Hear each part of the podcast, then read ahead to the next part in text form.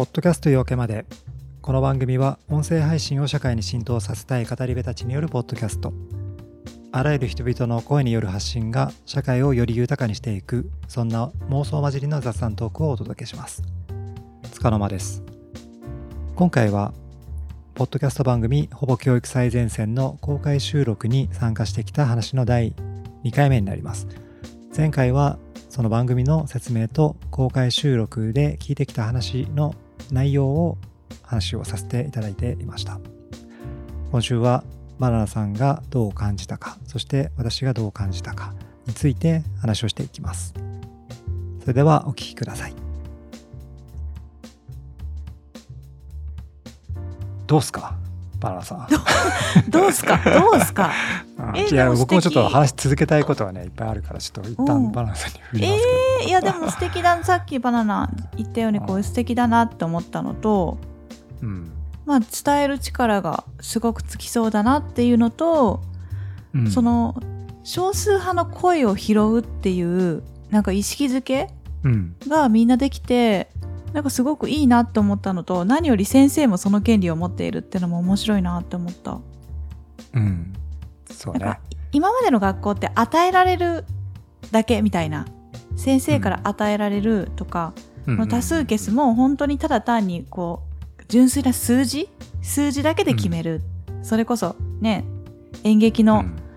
主役さえ決めちゃうみたいな。なりたいっていうよりかは、うんうん誰それがいいと思いますみたいなのが、多い人が決まっちゃう。本人の意思無視みたいな、っていうのも結構多かったからすごくいい制度だなと思うけど、どうなんだろう、そうだよね。どうしても制度でちょっといろいろそれがうまく働かなかったケースとか、まあ、そういった話も多分してたと思う。んでそれもちょっと番組を聞いてもらったりと思うんですけどおおむねやっぱりそういうあのどうしても制度の中で生活うん学び合いしてた方が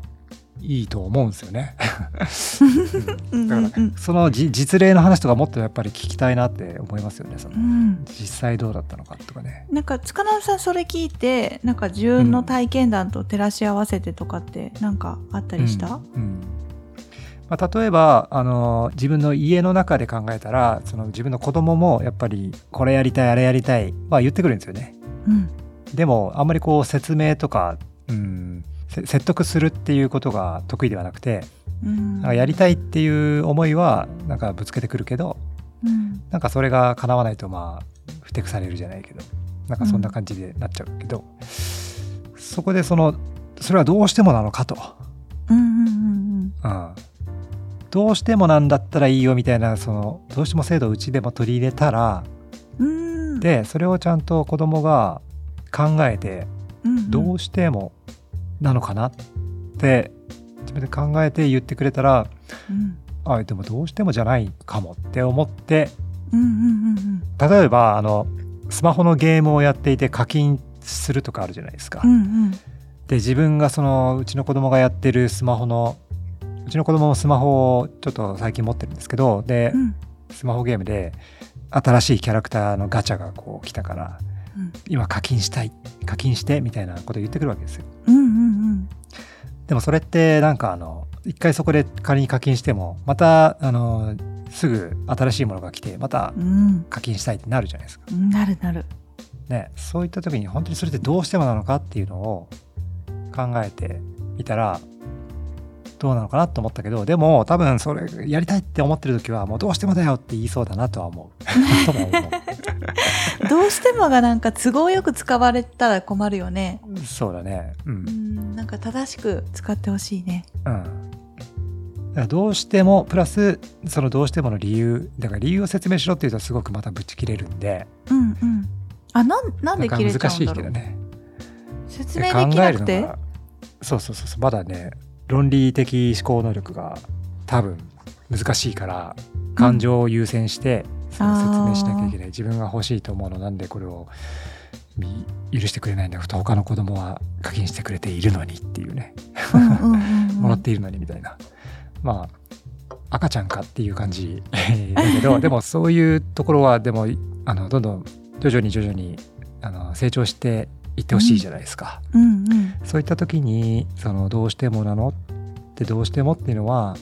こういう時どうしてもだよね？みたいなところからちょっと考える一つの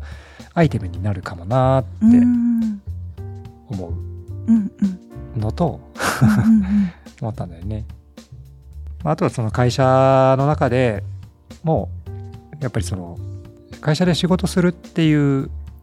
こと？も、うん、あの普通にあなたの仕事はこれですよって言って言われた仕事を効率よくするとかね、まあ、それは別にどうしてもってあまり関係ないと思うんですけど、うんうんうん。まあ、どっちかというと休みたい理由の時にそれはどうしてもどうしても休みたいのか。嫌だな。それ、うん、そのいやどうしても。どうしてもちょっとこの日は焚き焚き火フェスがあるんでちょっとどうしてもですっていうでもな有給は権利だからな。そうそう。有給はそうだなどんな理由でもいいんだよ、うん、うん、いいですよ。別に理由を言う必要ない,、ないですよね。ないないないない、うん。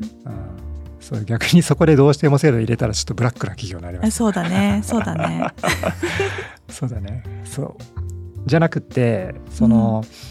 うん、なんか新規事業を考えたりとか新しい提案をするとかなんかそういう前もなんか話してるような0から1を考えなきゃいけない仕事みたいなのもあるじゃないですか。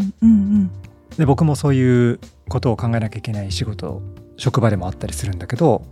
うん、そういうところにおいてはその僕はこういうことがやりたいんですっていうのをこう提案するっていうのが割と日常的にやんなきゃいけないんですよね。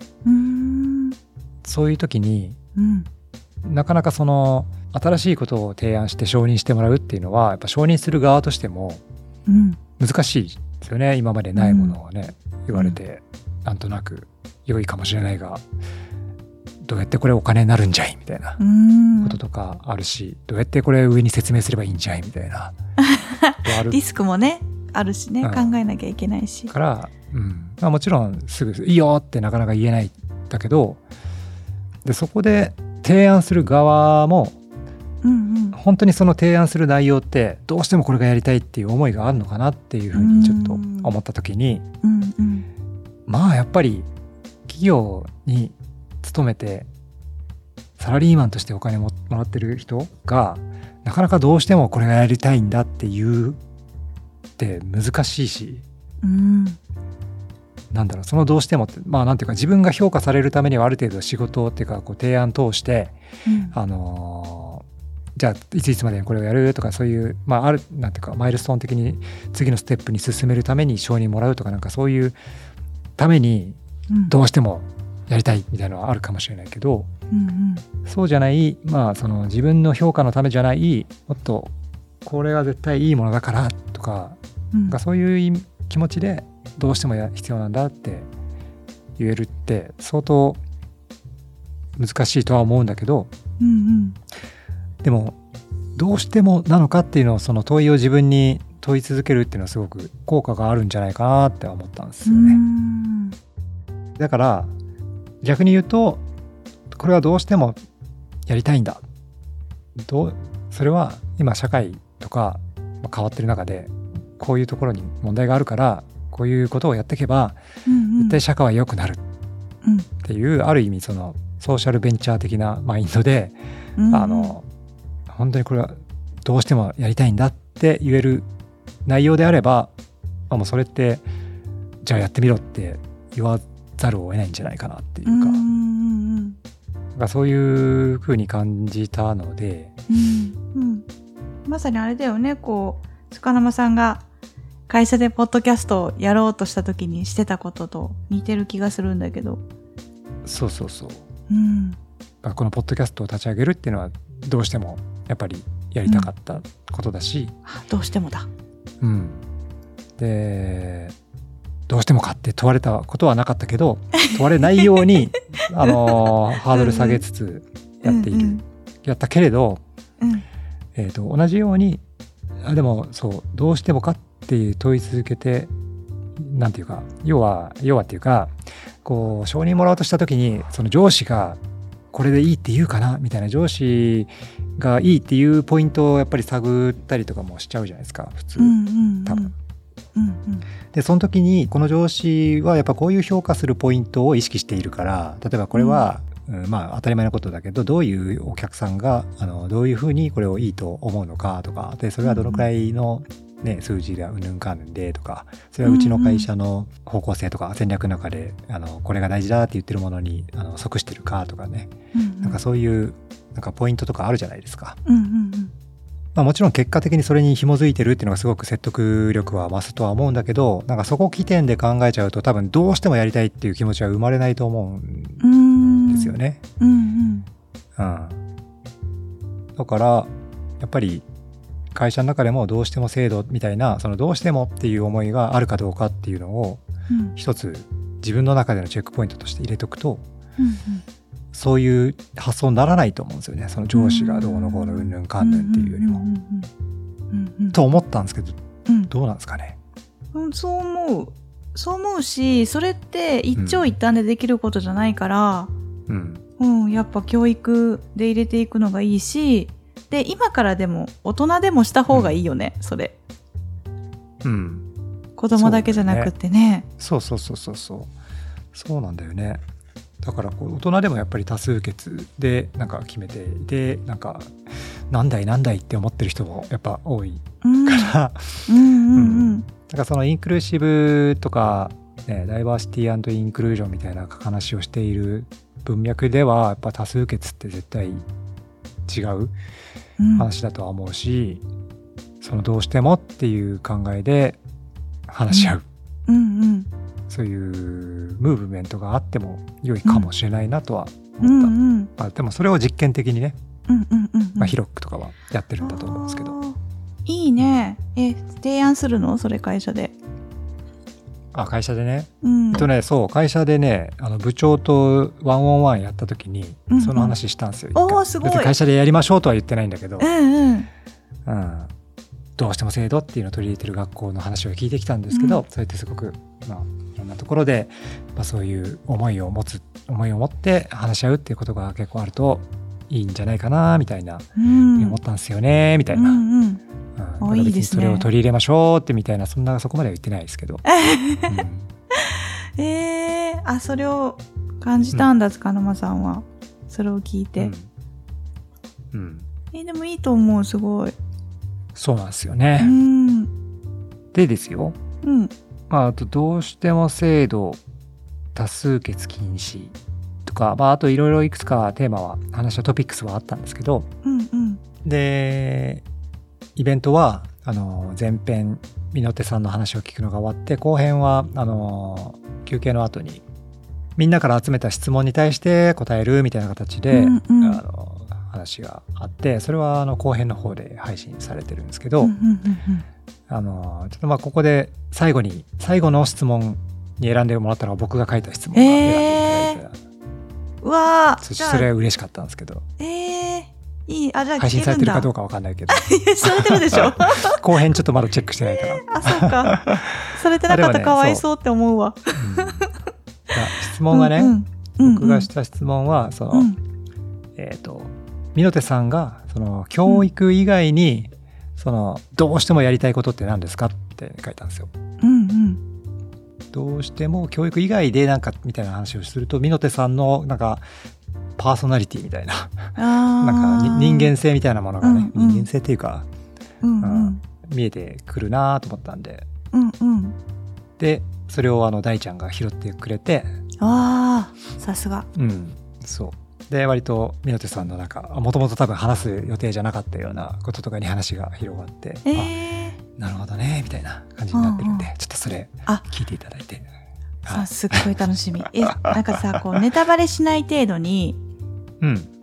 なんかこうどう感じたの？それを聞いて塚沼さんは。えっとねうんとまず方向性としてはそんなにその変わらないなんか全然違う一面みたいなものではなくて、うんうん、その美濃手さんが、あのー、やりたい方向性の延長線だなみたいな感じの話をしてたんですけど、うん、あじゃあぶれないみたいな感じ。うんうんうん。今その教育っていう教育でオルタナティブスクールっていうので新しい取り組みをしているけど、まあ、それでさらに教育を超えてさらに大きななんかこう社会に影響を与えていくような,、なんかそういう未来を考えてるんだなっていう。うん、う ん、そうそうそう。ちょっとねどう感じたかっていうとまあまあ、うん、僕の質問の意図としては割とそのなんか A 面 B 面の B 面が見れたらいいかなぐらいな感じで書い書いたんだけど、うんうん、結果としてはその A 面がもっと大きく広がったみたいな感じだったかな。なるほど。うん、でもすごくいい話されてたので、うん。えー、はい、楽しみにしてます、ね、ちょっと聞いてくださいねということで、はい、でその質問終わってで収録としては終わったんですけど、うんうん、あの懇親会懇談会があってですね、うん、僕もちょっと参加途中で抜けてきたんですけど結構ね家から遠かったんでね場所がね。途中で抜けざるを得なかったんですけどあの、うんうん、そこでまあ、ほぼ教ほぼ教っていうかほぼ教育最前線略してほぼ教っていうんですけど、うん。うん、ほぼ教の、えー、リスナーさんとかあの、うん、お二人の知人まあ、知人だけどリスナーさんかな、まあ、基本リスナーさんですね、うん。うん、があの参加していてで僕とノリダー君とあの、うんうん、もう一人、